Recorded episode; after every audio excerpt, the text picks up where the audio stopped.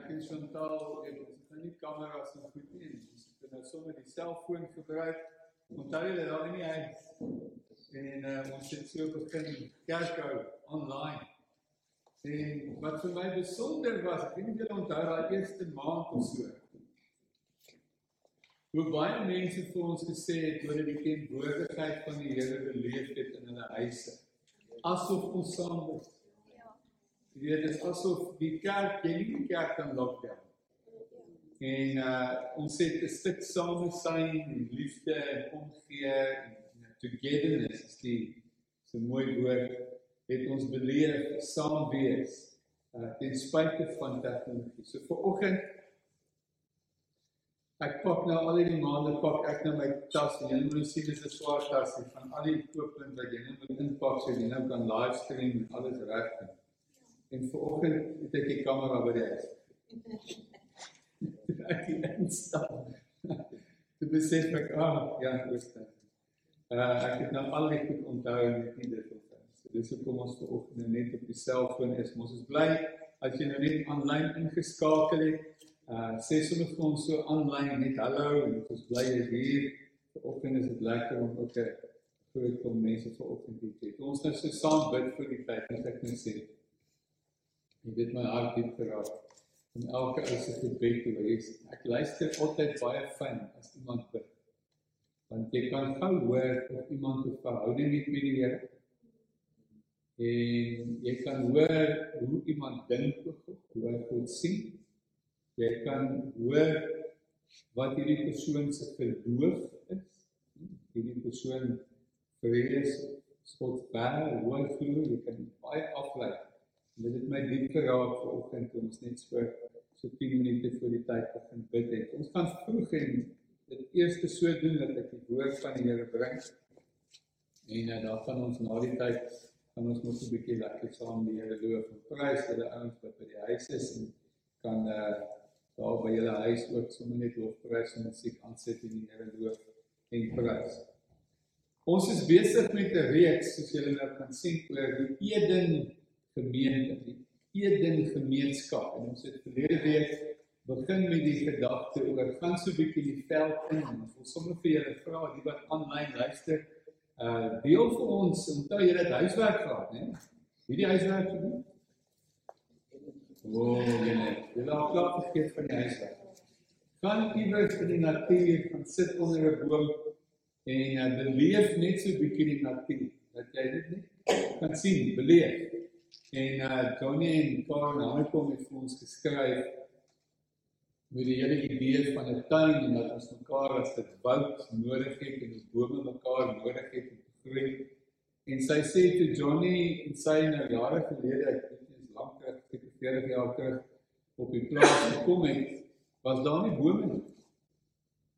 En uh, omdat hulle lief is vir bome, het hulle begin bome plant en die van julle wat nou op Suikerbos was, weet jy van die mooiste plekke en sitplekke en bome, daar het nog 'n woud daar gebou en uh, veral hier rondom die huis. Sy sê so nie begin jaar jy het nie baie geld nie tot hulle nou as hulle geldjie het dan gaan hulle nou kwekery toe en koop 'n boom en plant hom. En die bome wat net te vat. Jy het iemand vir hulle die raad gegee te sê maar plant 2, 3 of 4 bome saam. En hulle het dit begin. En skielik toe hulle die bome so in groepe begin plant. En die bome begin vat en begin groei en vandag uh, het ons mooi suikerbos. So deel met ons julle storie. Deel met ons wat het die Here vir jou gesê in die natuur? As jy so aan die natuur kom dan sien jy skielik die wêreld in perspektief en jy kyk hom aan. Nou vir oggend laasweek wou ek julle net opgewonde maak oor die tyd. En ek wil julle opgewonde maak oor God se natuur manier hoe ons as 'n tuin saamgevoeg, jy weet al die verskillende bome Ek het al so gespons sê mense kry ek Nelson Mandela het gesê mense is soos honde. Jy kry vinniges en jy kry stadiges, jy kry moeies en jy kry kwaaies. Jy het hulle almal nodig.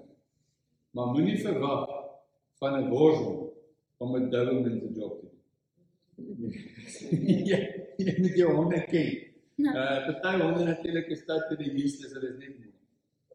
En uh jy kry dit ook in die samelewing. Uh nou bome dieselfde. Jy weet jy kry al die sien of al hier rondkom kry jy nou bome soos ons laasweek gepraat het, die red out 115 meter hoog. Jy dit is ontsettend. En uh ek dink die langste boom hier rond is maar seker 'n bloekomboom nie, ek weet nie. Uh wie nie ou lank in die sedert geword het, dit al so 'n bietjie. So jy kry verskillende bome en ek dink dis wonderlik dat ons mekaar kan raak sien dat elke plant en spesies het 'n spesifieke doel in God se tyd. So sê ek het 'n doel. Ja, op in te doen. Nou, Vanoggend wil ek praat oor wat verwag God van my? Belangrike vraag. Wat verwag God van my? Want elkeen is 'n boom geplant by waterstrome wat vrugte dra op sy tyd en met sy blare en verwelk nie en wat voorspoedig is in alles wat hy doen. So sê ek is 'n boom. Jy is 'n boom, God se tuin. Ja, dis wat God van jou verwag. Maar nou Want volgende week gaan ons bietjie gesels oor wat verwag God van ons. Maar vandag oor wat verwag God van my. Nou baie interessant. Paulus is op sy knie in Handelinge 9 vers 6 en hy sê Here, wat wil U hê moet ek doen? Dit is 'n kritiese vraag. Here, wat wil U hê moet ek doen?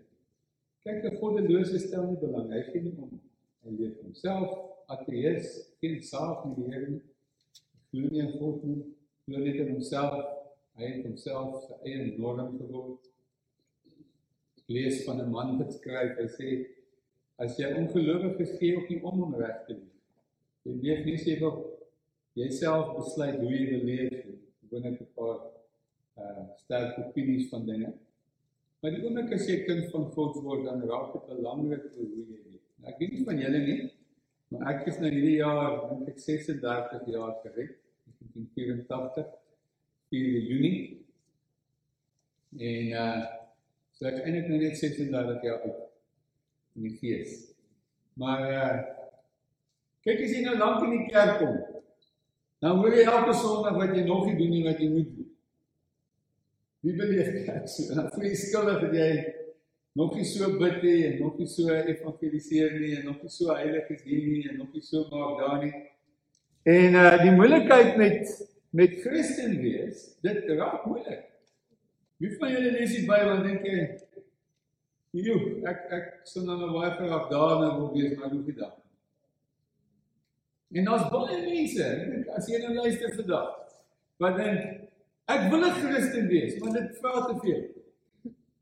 This is uh, Shane Claiborne say, I say, God didn't save me, He wrecked my life. I had a life before God. I had my own money. I had, you know, I could decide what I want to do with my life. I, you know, I just sort of live for myself. No, moet ek my geld weggee vir vir ander mense en ek moet deel en met dit deel saam wees en ek moet lief wees vir mense wat ek nie lief is nie en met daai ouens wat actually vir my moeilikheid veroorsaak moet ek ook lief hê en ek vir hulle bid en ek moet vir hulle goed wees. Hulle is nou doodstil. Ek het nog nooit so doodstil. Maar dit is like, nee, dis dan grafies te moeilik. Nou uh, ek het vanoggend vir julle baie goeie nuus. So ek wil ons met Johannes 6 vers 29 gaan. En die notas is gewoonlik is op die uh, internet beskikbaar en HRC ou wat sê dit sê daai, kyk net onder hulpbronne onder preke. Die hele dag moet ek hierdie gedeelte al 'n paar keer gelees en ek wil julle moet vandag van ons 'n bietjie Bybelstudie doen. En dit is net so baie baie ryk gedeelte waar voor die Here vir ons wil lig oor gee. Johannes skryf sy sy sy evangelie anders as die ander evangelie skrywers, dit sy evangelie nie noodwendig kronologies plaasvind. Johannes het 'n sekere tema gedagte en uiteindelik sewe temas, die sogenaamde ek is temas dat Jesus is die weg, Jesus is die waarheid, Jesus is die brood, Jesus is die water, Jesus is die ewige lewe ensovoorts. Nou wat hy doen is elke keer as hy 'n ek is uitspraak maak, dan vertel hy van 'n fisiese gebeurtenis dat Jesus het brood vermeerder en dan nou in hoofstuk 6 praat hy van wat beteken dit dat Jesus die brood is, dat hy ons brood is. Johannes 6 vers 29 Toe vra hulle hom: Wat moet ons doen om die werke van God te volbring? Dis die vraag van vandag se preek. Wat moet ons doen? Wat verwag God van ons? Kritiese vraag, né? Nee. Die vraag is dit. Wat wil die Here doen? Wat wil hy met ons doen? Wat se werk moet ons doen? Hier is die antwoord van Jesus self. Dit is die werk van God. Dat jy in hom glo wat hy gestuur het. Onderstreep, highlight en weer vyf uitroeptekens. Highlight hom uh maak hom uitstaan. Dis 'n kritiese antwoord wat Jesus gee. Wat verwag God van ons? Geen rituele, geen offers, geen lang lysies van doen dit, doen dat nie. Hy verwag een ding en dit is dat ons sal glo in Christus Jesus. Nou dadelik sal 'n paar slim mense sê nee nee nee, maar dis heeltemal te maak. En jy is heeltemal reg. Want kom ons lees verder. Wat beteken dit? Om te sê dat Christus Jesus ek sit my geloof. So onthou die storie wat jy nou hier van lees en van lees nou in jou eie tyd vanmiddag, moenie nie nou doen terwyl ek preek nie, maak nood. Maar gaan lees die hele hoofstuk 6. Dit is 'n lekker lang hoofstuk, maar ek gaan nou 'n paar goed vir julle lig bring. En hopelik as julle hom vanmiddag gaan lekker lees, gaan dit vir julle 'n nuwe lig gee oor hierdie hierdie hoofstuk. Wanneer Jesus nou hier praat van dat hy die dat dat, dat hy die een is waarna hulle glo en onthou dan begin hulle praat oor brood, hy begin praat van die spys wat uit die hemel kom. Hulle sê hoekom moet ons in jou glo? Wat se werke sal jy doen? Want God se werk wat hy ons gedoen het, en hoe God homself bewys het dat ons in hom sal glo, is dat hy en deur Moses hulle van reg in begin het Moses gekom en gesê as julle sal trek dan gaan julle 'n beloofde land kry Julle gaan 'n nuwe erflating kry, julle gaan geseën wees, daar gaan julle beter lewe wees. Dis hoekom die mense uiteindelik getrek het. Eers wou hulle nie en toe het hulle net getrek.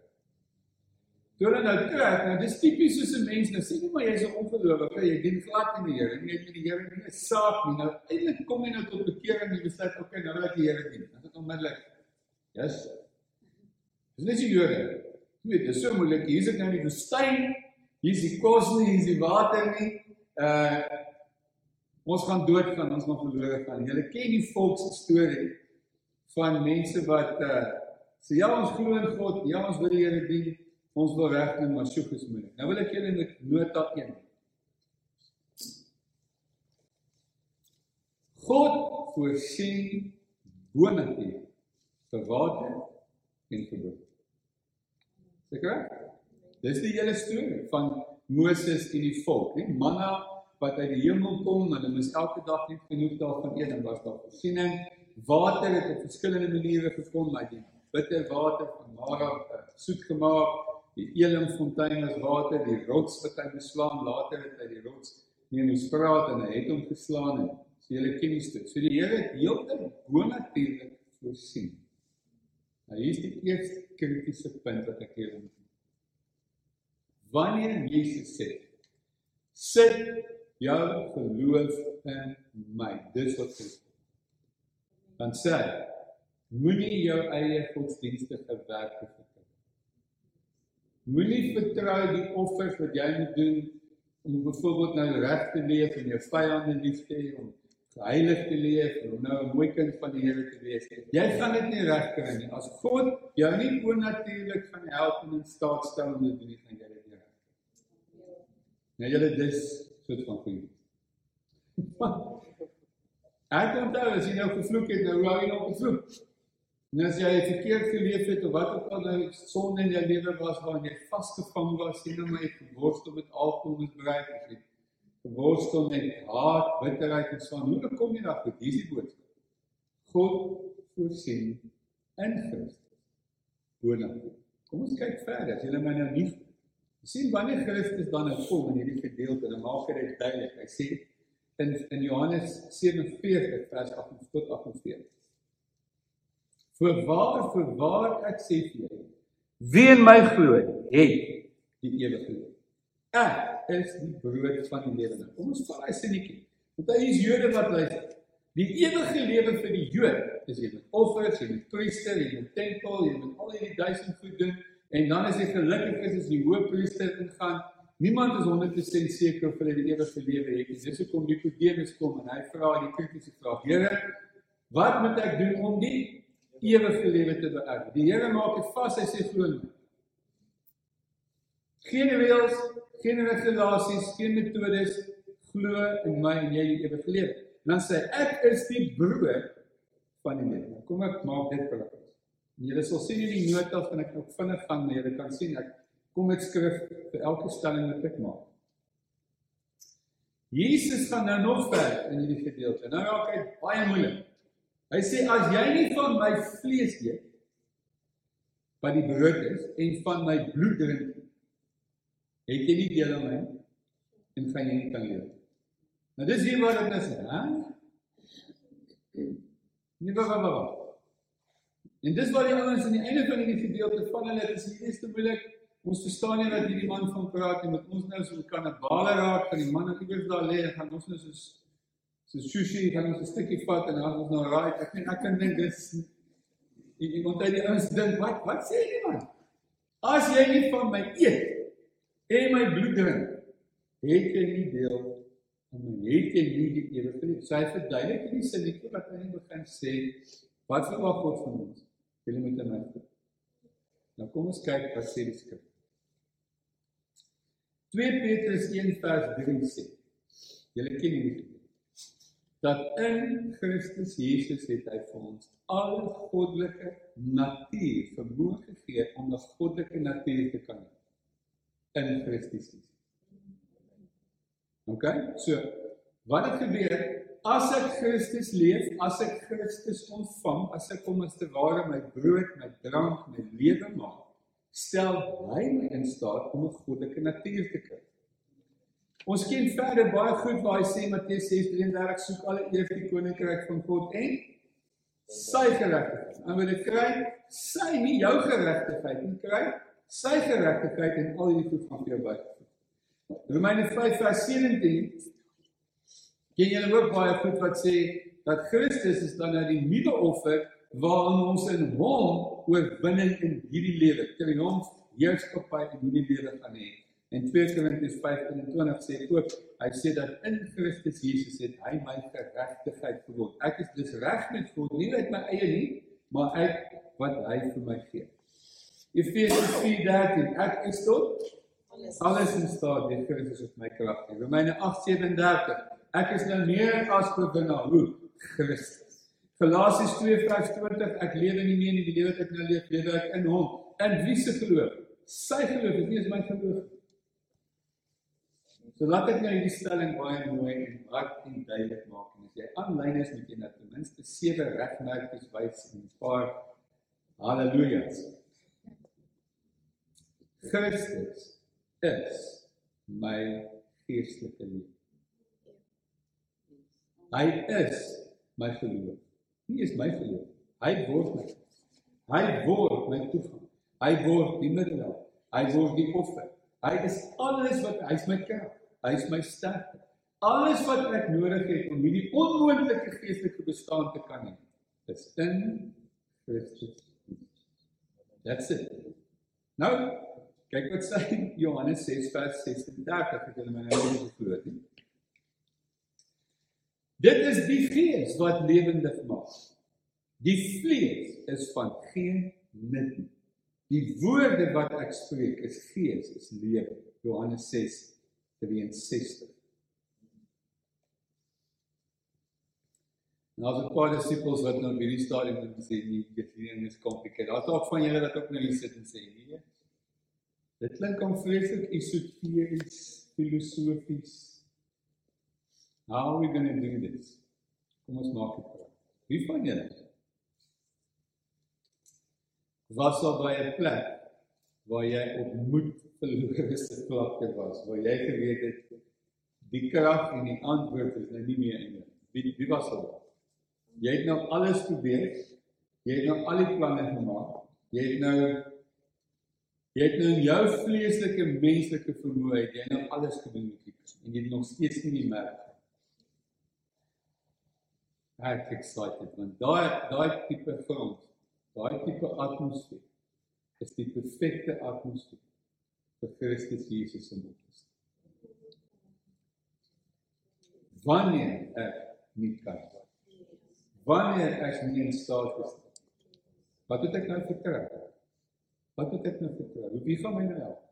Kan julle sien wat is vertrou? Nou kom ek maak dit nou nog meer. Julle tieners wat nou hier is, Paul, die van julle sal onthou. Ek het al by baie van die kampe wat ons hou. Dan skry ek altyd kinders leer nie deur hulle oor en die ouers, hulle leer deur hulle ervaring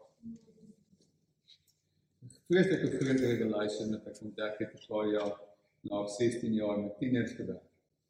Nou uh doen ek 'n trust vol dat ek so 'n hoë besigheid waar die kinders nou moet opstaan en dan staan 'n 10 van ons wat hier onder staan en dan moet sy nou op die lokaal en 18 te oorval. Nou wie van julle as jy dit al ooit gedoen het, dis seker die skerigste ding ooit. jy kan nie val jy jy lyf jy jy jy jy's almal weet jy moet en hulle sê kom kom kom maar wat laat jy uiteindelik val? Is uiteindelik sien iemand anders dit gedoen en, en dan sien jy maar hulle vang die persoon. Dan moet jy nou die mense vertrou. Jy kan nou nie jouself vertrou nie. Jy moet nou vertrou dat jy Ons het al in ons gemeente ongelukkig iemand al laat val.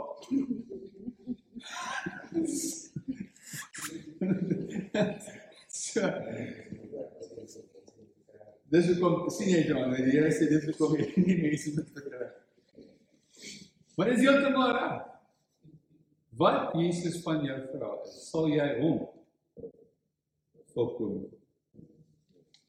Dis regtig wat dit sê. Is jy bereid om op Christus Jesus volkome net op hom staat te maak as die enigste enigste enigste. That's it. Nou Ai julle As jy nou gaan kyk verder Tot op hierdie stadium is die preek nou vreeslik teoreties. Maar die prakties hiervan is Jesus begin vir sy disippels hierdie boodskap preek wat ek vanoggend vir julle preek. Hy preek die koninkryk, hy kondig hoe hulle moet lewe en dan begin hy hulle sit opsit vir target practice. En jy weet wat julle my ken, dis hoekom my naam Jan Onkant is en ek sou lief vir hom. Ek laat mense preek wat nog nooit gepreek het nie. Ek laat mense bid wat nog nooit gebid het nie. Ek laat ouens fisiekes bid wat nog nooit fisiekes gebid het nie. Want iewers moet jy dit net Jy moet iewers die Here vertrou. En hoe gaan jy dit doen? When you put your faith in Jesus, spesifiek wat Jesus gedoen het. Hy sê vir die disippels, "Nou toe gee julle vir hulle bid." Dan kan jy klaar is dan man, hulle dink in die vlees. Die Here, waar wil jy hê moet ons nou die manne van kos koop? Hier's nie 'n supermark vir makker hier naby wat genoeg vleis en brood vir die mense. Sien ons het nie genoeg geld. Jy sien hoe hulle dink. En dan wil hy die Here sê, I want to show you my righteousness. I want to show you my flesh. I want to show you what happens when you drink of my blood and eat of my flesh. Aha. En dan doen hy die wonderwerk. Die Petrus verhaal is most famous een van hom. Ek dink Petrus het hierdie storie begin verstaan en toe hy sien Jesus kom aan as die eerste surfer ooit in human history. Toe besluit hy net daar, hy gaan moet dan wil hy wil saam met Here. Nou, het al ooit al gewonder hoekom het die ander disippels hom nie gejoin nie. Ek weet daar's 12 ander ouens op die boot wat ook gesien het wat nou gebeur het. Hulle sien nou Petrus. Ek sou nog maar gegaan, okay, Here kan ek ook. hmm. Hierdie woord is so julle klink nou so mooi teoreties, maar as jy dit in praktyk moet sit, is die meeste van ons te bang. Om werklik die Here te vertrou die onmoontlike te doen. Om werklik te gaan dit wees wat Jesus van ons vra. En jy dink ek kan. Ja, jy kan, jy doen maar reg jy kan. Sê dit, bely dit, erken dit, maar jy kan in wie? Nou kom ons vat die tweede verdere dieper gedagte en dan oor hierdie vraag. Wat verwag God van ons? So wat verwag hy van ons? Geloof in Christus Jesus. Maar nou is die gevolg onmiddellik nou. En kyk daar's 'n klomp mense en dis waar die evangelie die laaste paar jaar baie skeefer geraak het. Dat 'n klomp evangeliste met hierdie idee gekom as jy Jesus wil aanneem, kry dit in jou hart steek met jou hand op en getuig het Jesus Christus, jy moet jou mond bely, met jou hart glo sy gered word. En waaragtig het het daar soveel era mense al so verkeerd gedoen. Nou, net so 'n interessantheid daar, jy weet dat 'n boom, enige boom wat in 'n siklus gaan van multiplication, wanneer hy sy reproduction Uh, soos 'n vrou het hy sekere tye van die jaar, party bome is net uh, vrugbaar elke 3 jaar. Ander beplan ook hulle vrugbare siklus wanneer hulle ook volwassenheid bereik. 'n Boom wat nog te jonk is kan nog nie uh reproduce nie en dit is sekere ouderdom wees soos baie soos die mens baie interessant. Maar wat nog verder interessant is, 'n boom gee gewoonlik 1.8 tot 2.5 miljoen saad wat per boom versprei word waarvan daar baie geen 2 of 3 saadjies uiteindelik ontkiem in 'n boom word. So dis baie soos ons, as jy nou dink aan 'n aan ons biologie, uh oor hoeveel ek weet nie hoeveel miljoen sperm uh selle dan nou kom en net een van hulle uiteindelik bevrug die eie sels, baie dieselfde beginsel. Dit ek dit nou raak sien tot ek ook nou begin rustig raak oor hoe die evangelie verkondig word dat mense baie keer miljoene boodskappe uitstuur en duisende woord uitdruk. Jy weet nie wat dit een van die saad wees wat van bevrug word wat lewe bring. Maar kom ek hierdie beginsel net aanspreek. Baie mense sê hulle is kinders van die Here, maar ek sien nog nie vrug. So is een ding om te sê Ja, ek glo in Jesus. Dis maklik om te sê, maar ek wil nou dat ek verduidelik het vanoggend. Ek kom nou die bonatuurlike vrug sien van die bonatuurlike goed wat jy doen wat vleeslik nie vir jou moontlik is nie, maar wat nou vir jou moontlik geraak het in kom. Ek kan nou sê dat dit. Amen. Dis wat God wil sê. En uh julle gaan nou verder kyk. Matteus 3 vers 10. So in Jesus se begin van sy prediking, want hy is reg in die begin, hy begin hy net predik en hy sê elke boom wat geen goeie vrugte dra, word uitgekap en in die vuur gegooi. God soek vrug. Matteus 7 vers 16 sê aan hulle vrugte sal julle hulle ken. 'n Mens pluk tog nie druiwe van dorings of vye van dussels sodra elke goeie boom goeie vrugte. 'n Slegte boom dra slegte vrugte. 'n Goeie boom kan geen slegte vrugte dra nie. 'n Slegte boom het geen goeie vrugte nie. Elke boom wat nie goeie vrugte dra nie, word uitgekap en in die vuur gegooi. So sal julle dan ook aan hulle vrugte ken. Julle. Ek vra eendag vir in 'n in 'n Bybelskool by einkoms. Ek sê wat maak hierdie geloofslewe reis waar ons nou anders is as die mense wat in godsdienst. Kyk, baie mense sit in 'n kerk in godsdienst vasgevang. En die slag van godsdienst is daar dis glad nie moeilik nie. Jy moet niks doen nie, jy moet net opdaag en stil sit in die kerk en nie roes nuus oproes nie. Dis onmoontlik om dit te doen. Uh, dan word absoluut niks vir jou verwag. Jy sing dieselfde liedjies oor en oor. Uh, jy sit in dieselfde bank oor en oor. Daar's niks bonatuurlik om te doen. So ek vra tot die Bybelskool, ek sê wat maak hierdie lewe in Christus anders? Die, die ou stuk, hy sê Jan, terwyl ek in die godsdienstkerk gesit het vir baie jare, hy sê het geen geloof gevat. Maar nou dat ek die Here dien, hy sê nou moet ek elke dag glo. Want die Here vra my die hele tyd om te gee wat ek het nie, om te doen wat ek kan doen nie, om te gaan waar ek wil gaan nie. My hele lewe raak nou 'n bonatuurlike lewe. Ja. Galasiërs 5:21 ken julle Dis interessant dat hy hier praat van die vrug van die gees. Nou hoekom dit vrug is want as dit werke was het ons niemand dit gedoen nie want daar's niks in hierdie lewe so sleg. As om niemand ek is nie lief vir jou nie, maar ek weet ek moet nou vir jou lief wees en dan gaan ek nog vir jou lief wees.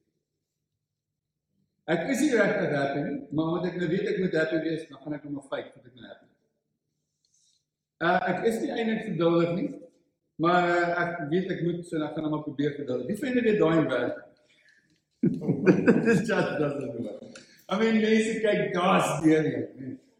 So die vrug van die gees kan jy nie doen nie. Jy kan hom nie preek en mense laat skuldig voel na van ons hierdie week harde probeer. Het jy nou ooit 'n lemoenboom gesien as hy daar staan as jy by hom loop en hoor jy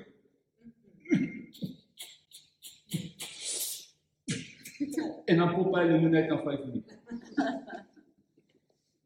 Nee, dis nie wat gebeur nie. Die boom is 'n lemoenboom. Hy is gemaak om vrug te dra. So Jesus kom en hierdie was vir my openbaar. Kyk, ek is 'n vreeslike naïewe ek love almal. Want al se ander mense is so sleg gestraat en nie nog plek vir nog 'n vloei. Maar uh, ek glo altyd van almal die beste. maak nie saak wie hulle is nie. Maak met hulle almal vriende. Mense waarsku my, jong, jy moenie met daai ou vriende wees nie. Ek maak juis met hom. Anyway. Nou uh in hierdie hierdie proses van van net almal lief hê, het ek al my neus bietjie lelik bloed, bloed gestap. En toe kry ek hierdie skrif wat sê moenie moenie goeie vrugte van slegte bome verwag. Dit was vir my nogal openbaar. Daar was sekere mense wat slegte mense is. Hulle moet tot bekering kom nog. Hoekom is jy nou opset omdat hy vloek en mislik is? Dis die boom. As jy by 'n kaktus so bykom, dan verwag jy mos 'n doring of 'n ding. Ek was van dit ek was 12 jaar oud. Ek gaan kuier by my ouma in Lady Smith.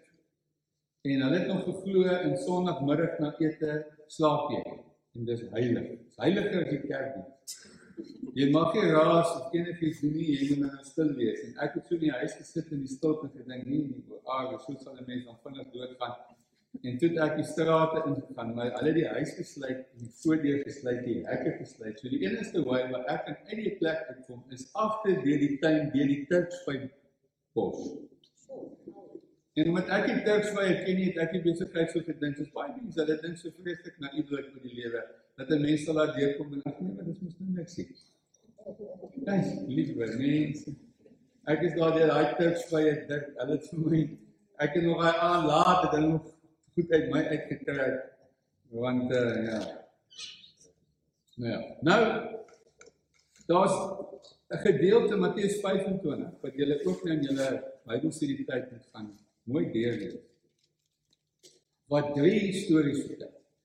Die een is die gelykenis van die vyf goeie wyse maagde en die vyf dwaase maagde. Die volgende is die gelykenis van die talente waar hulle verskillende talente gekry het en dan die een waar hy die skape in die bok. Nou, hoekom jy hierdie drie moet saam lees? Kyk baie wat 'n mens doen baie. Mense maak die fout hulle lees een versie en verstaan nie die hele konteks van die gedeelte nie. So dis hoekom ek vanoggend vir julle die hele Johannes 6 gee sodat julle vanoggend nuwe begrip kan kry. Nou dieselfde in hierdie gedeelte is jy moet hulle saam lees. Hoekom? Want hulle al drie eindig met 'n finale oordeel. Dan lees Die vyf maagde wat dwaas was, is uitgeban in die ewige oordeel en verdoemenis. Die talent, die een wat sy talent begrawe het, word uitgewerp in die duisternis. Volgende, die wat die, die skape teen in die bokke, die bokke word uitgewerp. So dit sê vir jou jy moet dit drie saam doen.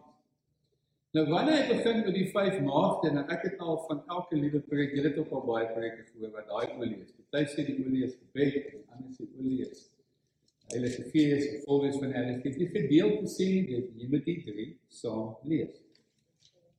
Die hele rede kom Jesus die die uh olie storie vertel van die vyf dwaase maagde is dat hulle was regtig stupid.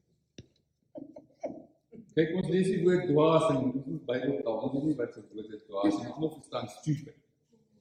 Want hoe stupid is jy nou dat jy glad nie olie saamvat en dink jy moet jou lang gaan?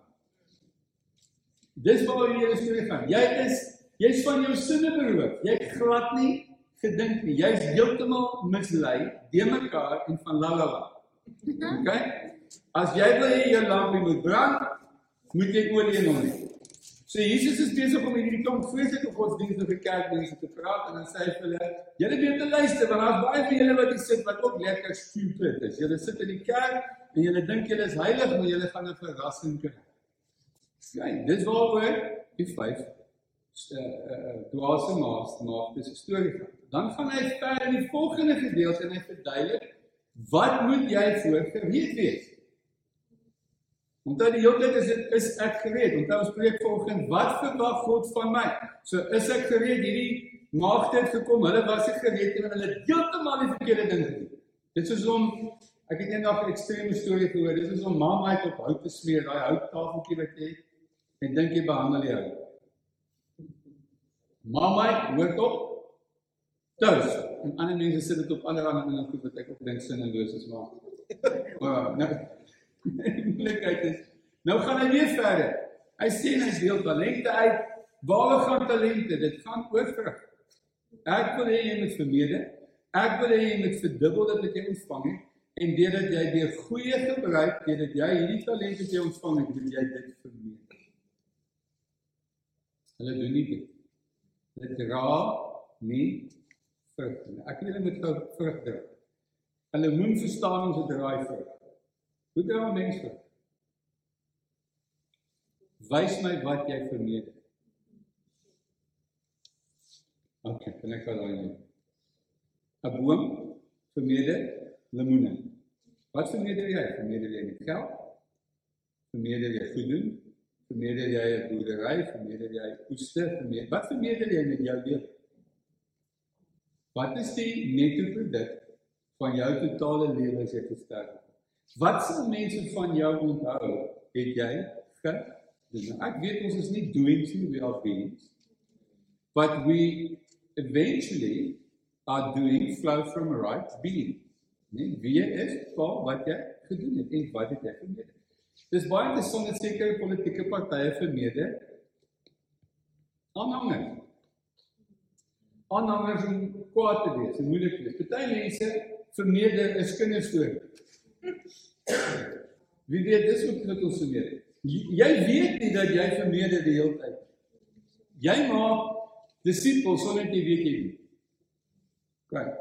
Nou kom Jesus en hy bring hierdie storie waar hy nou al die raaiskote en Jan Oosthuizen idees van wat in hierdie gedeelte staan en hy maak dit baie baie eksplisiet waarheid en hy bring ons by die derde storie en sê al skape Wat is die goeie werke? Wat is die goed wat ek die vrug wat ek gesien het? Het jy my net tronk besoek? Het jy vir my ek nie klere gehad het nie gegee? Het jy vir my kos gegee en ek nie Ah. Kan jy sien die goeie dade, die goeie vrug wat het ek verbeelde? Sien jy baie baie eenvoudig. John beweer dat eintlik 'n hele boek net oor hierdie hele tema geskryf. So jy kan dit lees. Hy sê die volgende: We are often equate faithfulness with being steadfast, consistent, being dependable, reliable, loyal, true, trustworthy, devoted and truthful. Jesus equates faithfulness with something else multiplication. Multiplication. Johannes 15 ken jy nou? Wat sê die Here is die houer van 'n wingerd? Hy sê een van die wingerd stop, maar hy het ons en dan weer eens hierdie idee van 'n oes. 'n Oes. Ek soek 'n oes. Ek soek vrug in jou lewe. Ek kyk hierdie week en ek wil regtig hierdie fliek aanbeveel vir julle om hy is op die oomblik dink ek iewers op Netflix of so aan en dit is uh The Friendly Neighborhood van Fred Rogers. As daar nou ooit in my laaste paar jaar 'n fliek wat my diep geraak het ek het nie geweet daar bestaan so nie. Nou Fred Rogers was 'n uh, musikant, 'n uh, briljante musikant, hy was ingeskryf by die uh die musiekskool waar hy geleer klassieke musiek speel en so aan. Maar hy het saam met dit het hy ook 'n kursus begin doen in kinderontwikkeling. En dit is waar sy belangstelling was is hoe hy kinders kan ontwikkel en hoe hulle kan Toe daai tyd hier die 50e jare het eerste TV uitgekom en skielik het Fred Rogers 'n gedagte gekry. Wat van as hy met kinders kan begin praat oor hoe hulle die lewe moet aanpak en hy kan dit op televisie doen. Hy het toe met gegradueerdes en akademici begin praat en hulle het hier baie moeite gedoen om seker te maak dat die program van baie hoë gehalte is. En toe het hy begin met die bekende elke dag in die oggend program vir kinders. The Friendly Neighborhood. En die van julle wat dit sien, hy elke keer dieselfde sien, kom hy nie deur in al sy baie kies in die raad kom trek sy skoene in en uit. Uh en dan begin hy die kinders leer hoe iets in die lewe. Van hoe om egskeiding te hanteer, hoe om van sy mees bekendste werk is hoe om woede te hanteer. Een van sy baie bekende goed wat hy ook gedoen het, baie het seker oefeningetjies gehad wat hy mense gehelp het. En toe hy die Lifetime Achievement Award wen by Hollywood, ehm toe hy sy toespraak gebruik in een van sy metodes uh aan die mense en hy sê kan ons 10 sekondes aan iemand dink wat betekenisvol bygedra het tot week vandag. 10 sekondes.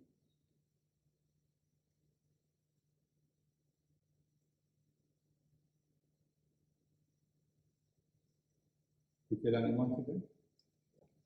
Iemand wat betekenisvol in jou lewe baie dra geneem het.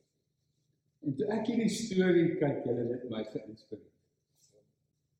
Wie se gewone wat sy talent van musiek en sy lees gebruik het oor hoe hy kinders kan opvoed tot goeie vrug en tot goeie lewe.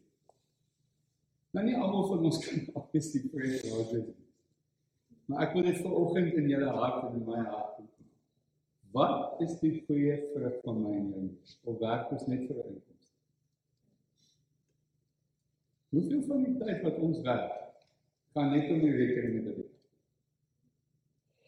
Nou, dit is ook belangrik. Ek sê nie almal van julle werk bedank nie. Jesus sê 90% van sy fisiese tyd op aarde het hy ook gewerk. En 10% net 10%. Jy dink Jesus het oud geword 33, 30 het hy gewerk. 33 jaar, 2,5 jaar het hy gespandeer om te dien. Ek dink as jy 'n goeie ratio het dat jy 10% van jou tyd vat en gaan dien, gaan gee klas iewers, gaan dra iewers, gaan bedien iewers, gaan gee vir iemand om, gaan sit vir iemand. Amen. Alles te fyn moet nou net hierdie ander vrug dra van jy gaan nog en is ook belangrik dat jy in jou werk en moet ook vrug dra, jy goeie karakter. Jy vertrou te wees, tyd te wees, mooi gesindheid te bou, so daar's ook 'n natuurlike ruimte vir vrug dra. Maar ek wil julle uitdaag vir oggend saam met myself is hoe dra my lewe. En dis wat goed is. Vergeet dit. Maar onthou dat Jesus die boom gevloek het wat nie vrug gedra het. Vir die Here soek vrug. En toe ek nou Fred Rogers se lewe kyk, wat ek besef het is dat hierdie man het 'n gedetermineerde soeke gehad om iets te doen. Kyk, meeste van ons sit mos net so wag ek iets goed met ons gebeur, dat iemand dan vir ons vra, "Hoe jy net kan help en help jy nog nie, jy moet 'n bietjie beter, dan moet iets gedoen het." Uh so nou en dan gaan ons saam op 'n sending terug, of voel ons ook nou goed om iets te doen. Hierdie man het 'n gedetermineerde keuse gemaak om iets te doen wat van sin maak nie. Dit was 'n keuse, dit was 'n was 'n was 'n program, was 'n tyd dat hy afgestaan het om al die voorbereiding te doen om hierdie bediening. En ek het nie nou oor gedink en dat ons is 'n gemeente van genesing. Amen. Ons is 'n ekosisteem waar hierdie Eden ek is 'n boom geplant by waar die strome en ons nie net Jan Oosthuis en taal wat in die in die tyd is. Almal van ons is bome en ek dank die Here. Ek dank U vir van ons lidmate. Uh vir my so amazing hierdie week weer van uh Tom en Hanneke, Hanneke het 'n bediening waar sy tyd afstaan om ons ou mense in Heelwoords te laat dans en oefening. En dan gaan sy en die challenge se bediening en ek dink dankie Hanneke, dis exactly wat ek het hierdie week weer besluit dat nou hierdie ek kyk alles myself. So ek het vanoggend op pad hierna besluit Ek het verlede jaar begin by Primaria een keer 'n week te kom sing en ek gaan nou van nou af een keer 'n week by Primaria gaan ek vir raadjies probeer wees met daai kinders en kyk of ons hulle kan ietsie leer oor hoe die lewe hulle behoort aan te doen. I can do that once a week half an hour Primaria kan. Dis wat ek doen. Maar dalk is jy iets anders. Wat wat jy dan dink? Wat kan ek doen buite my werk, buite my mooi wees? Van julle soos Jolanda doen dit hele dag sy sy moet net jou onderhou. Sy moet net gou 'n bietjie uh 'n ander lewe ook kry. Maar elke deel van ons lewe is 'n stukkie van vrugte waar ons genesende vrugte uit. Dis nie so moeilik nie.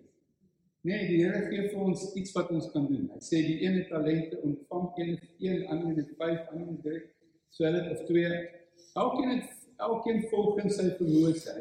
Maar dan die wat jy ontvang gaan multiply dit, gaan deel dit, gaan gaan voeg iets doen. Jy weet, gaan voege waarde by. Ons het in ons gemeente hierdie lese waar of jy leie bediening of jy ondersteuning bediening. Nie almal van ons is leiers en so kan jy kan ondersteun. Jy kan help. Amen. Of jy kan iets lei.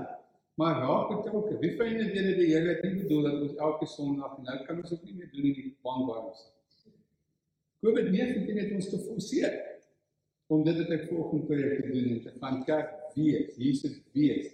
Dankie Here vir byeenkomste en ek kon glad nie teen 'n byeenkoms preek nie want ons het dit ook nog. Wie weet dis belangrik. Dis lekker as ek myself kan uitgiet het vir 'n week om weer te kan terugkom en 'n bietjie die batterye laai, 'n bietjie moed kan kry oor ons kant. Mag die Here hierdie woord vanoggend in ons hart seën en ek sluit af met hierdie met uh, Johannes 15. Ek is die ware wingerdstok en my Vader is die boer. Elke loot aan my wat nie vrugte dra nie, sny af, maar elkeen wat vrugte dra, snoei hy weg sodat dit nog meer vrugte kan dra. Amen. God, wat verwag jy van ons? Glo in Christus. Hoekom glo ons in Christus? Sodat ons sy geregtigheid, sy vermoë, sy krag, sy geloof, sy heiligheid, sy heerlikheid kan ontvang om vrugte te dra en dit te gaan demonstreer daarby. Here seën jou genade en vrede. Amen.